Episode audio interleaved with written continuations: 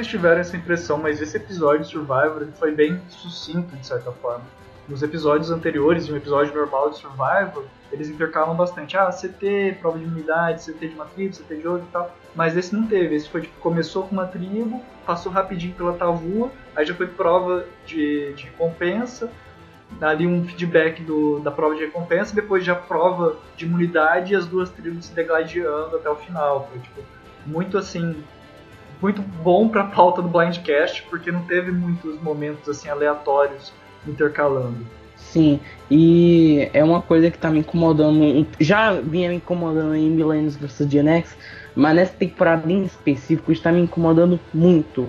A ausência de arco. É, em Korong, tinham, mesmo quem foi pré-merge, teve arco, mesmo arco curto, arco tombo. Nessa, eu tô achando as pessoas muito situacionais, as pessoas estão fazendo muitos comentários a curto prazo eu não tô vendo profundidade em muita gente. A, a Sarah, a Aubrey, a Andrea estão de figuração completa nessa temporada. É, enfim, é, eu tô sentindo falta de arco nessa temporada, de história, de personagem. Eu estou vendo muito mais jogadores. Eu, às vezes eu gosto de ver é, person gente personagem jogando. A única personagem que eu tô vendo é a própria Sandra, que tá realmente mantendo a coroa dela de Queen e tal, mas assim, a Sandra eu disse claramente está com a edição de, de, de alguém que vai vazar no começo da merge. Quando a Sandra sair, vai ficar como? Vamos ter história para quem? Ou a Sandra que vai ficar é, roubando cena no júri, que nem umas pessoas gostam de fazer às vezes. Então, fica aí minha crítica, né? Eu acho que a edição está. É, como eu posso dizer? Tirando muito a história dos personagens e deixando muito mais para jogo. É meio chato isso, porque você meio que se torna indiferente com as pessoas que estão participando.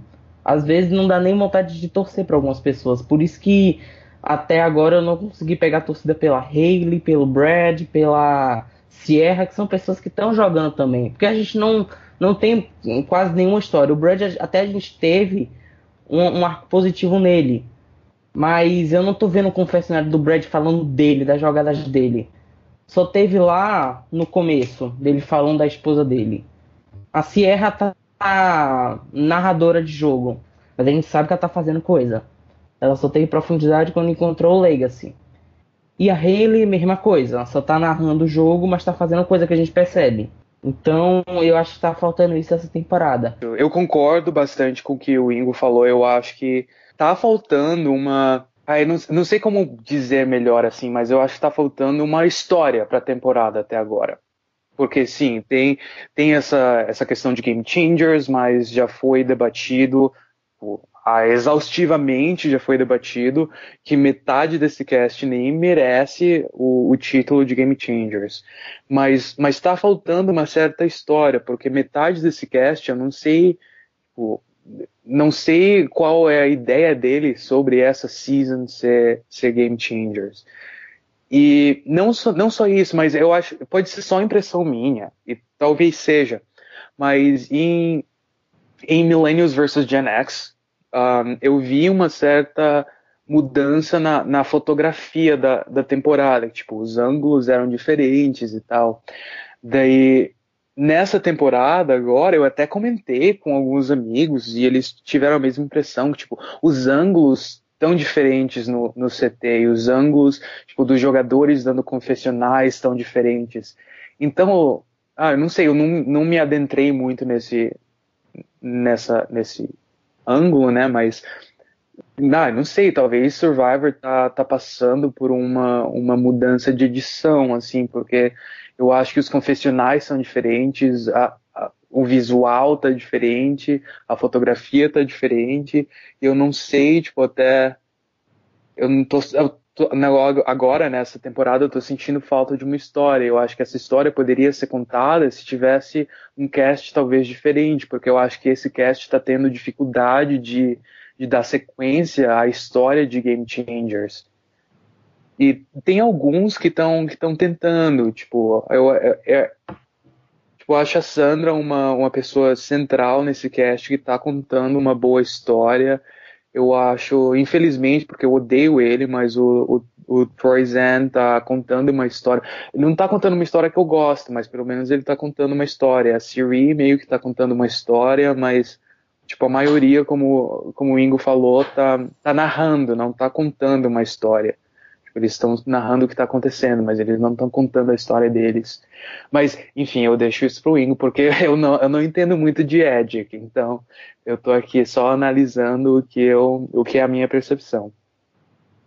É, só falando aqui, já que o André perguntou, eu diria principalmente a Andrea e a Aubrey, que nesses três episódios apareceram muito UTR, para não falar logo invisíveis. Porque, e eu acho, e eu lamento, porque Andrea e Aubrey são duas pessoas que eu fiquei feliz de verem retornando. E vê-las retornando completamente figurantes. Duas pessoas que eu tenho bastante carinho pela franquia, completamente figurantes em detrimento de pessoas que eu tenho um certo asco, porque eu sou uma pessoa muito orgulhosa para aceitar mudanças. Por isso que eu, eu tenho uma raiva grande da Kelly Wentworth e provavelmente se não conseguirem ser contar uma história, serem personagens, eu com certeza não vou engolir Brad, Haley e Sierra. Eu sou uma pessoa orgulhosa para essas coisas, fato, ponto. Agora tá chato porque em Heroes vs Villains você teve a premiere de duas horas para eliminar uma pessoa só e, e, todos ou a maioria tinham uma história para contar. Até quem foi FB ou a segunda pessoa a ser eliminada ou até o próprio winner de Heroes vs Villains, todos tiveram uma história, mesmo que, mesmo que o arco fosse curto. Aqui não, por exemplo, a, a Sierra foi FB de Game Changers eu até acho que eu já até desconsiderei a participação dela nessa temporada, que foi tão. É, como eu posso dizer? Imperceptível, sabe? Ela apareceu dizendo que queria mirar Tony Caleb, depois ela vai embora. Tipo, oi, tudo bem? Prazer. Então, assim, tá me decepcionando um pouco isso na temporada. A gente tem algumas pessoas contando a história, e seriam essas pessoas que estão contando a história, as, os possíveis vencedores, porque em Ed é justamente isso. Quem tem mais personalidade é mais apontado como winner. Ou seja, se eu for por esse viés, é a Sandra que é a winner dessa temporada, já que tá tudo música morta? É, ou seja, fica esse pensamento, né? Eu não sei. Tiveram pessoas que tiveram profundidade em um episódio e sumiram. Se aplica a Sarah, se aplica até a própria Sierra, que tem profundidade depois só apareceu narrando as coisas aleatoriamente. Fica essa dúvida, eu tô achando essa edição um pouco, um tanto quanto disfuncional. Essa é a palavra. Mas não quer dizer que a temporada esteja ruim. Talvez seja algo até para não deixar a edição previsível, entendeu? Eles sabem o quanto os fãs de Survivor eles pegam bastante no Edge e eles estão tentando às vezes fazer uma edição que não deixe tão clara, que não deixe tão óbvia para a gente descobrir quem vai ganhar ou não. Eles estão tentando esconder um personagem, até mesmo mudar o estilo de edição deles. Então, eu particularmente estou gostando muito da temporada. Eu estou sentindo falta realmente de alguém contando uma história mas não está sendo que nem Camboja, por exemplo, que desde o primeiro episódio dá para você ver quem vai ganhar Camboja, porque a edição é tão favorecida para aquela pessoa que acaba sendo algo às vezes até monótono, entendeu? Camboja, eu acho que foi uma, uma temporada que o pessoal pegou pesado na edição, tipo, os, os fãs mais leais pegaram pesado na edição, porque foi extremamente óbvio quem ia sair em Camboja. Não somente isso, mas estava cada episódio de Camboja, tipo, você entendia o episódio, você sabia quem ia sair, quem ia flipar, se ia ter blindside, se não ia. Daí eu acho que eles tentaram fazer alguma coisa diferente em Millennials vs Gen X. Eu acho que uma coisa que me dá um pouco de esperança é que pre, uh, pre-jury de Millennials vs Gen X é completamente esquecível para mim. Tipo, quem que é Cici? Quem que é, sei lá, nem lembro mais os nomes. Mas quem eu, mas eu conheço bastante do pessoal que era que chegou no júri. E eu, eu realmente acho que a maioria dos que chegaram no júri tem uma história. E tem uma história bem contada. Tipo, até a Sunday, que eu acho que é a, mais, a pessoa mais aleatória do post-merge, um, ela tem uma história legal. Que não é a história mais, mais legal do mundo, mas porque ela é a pessoa mais interessante do mundo, mas enfim.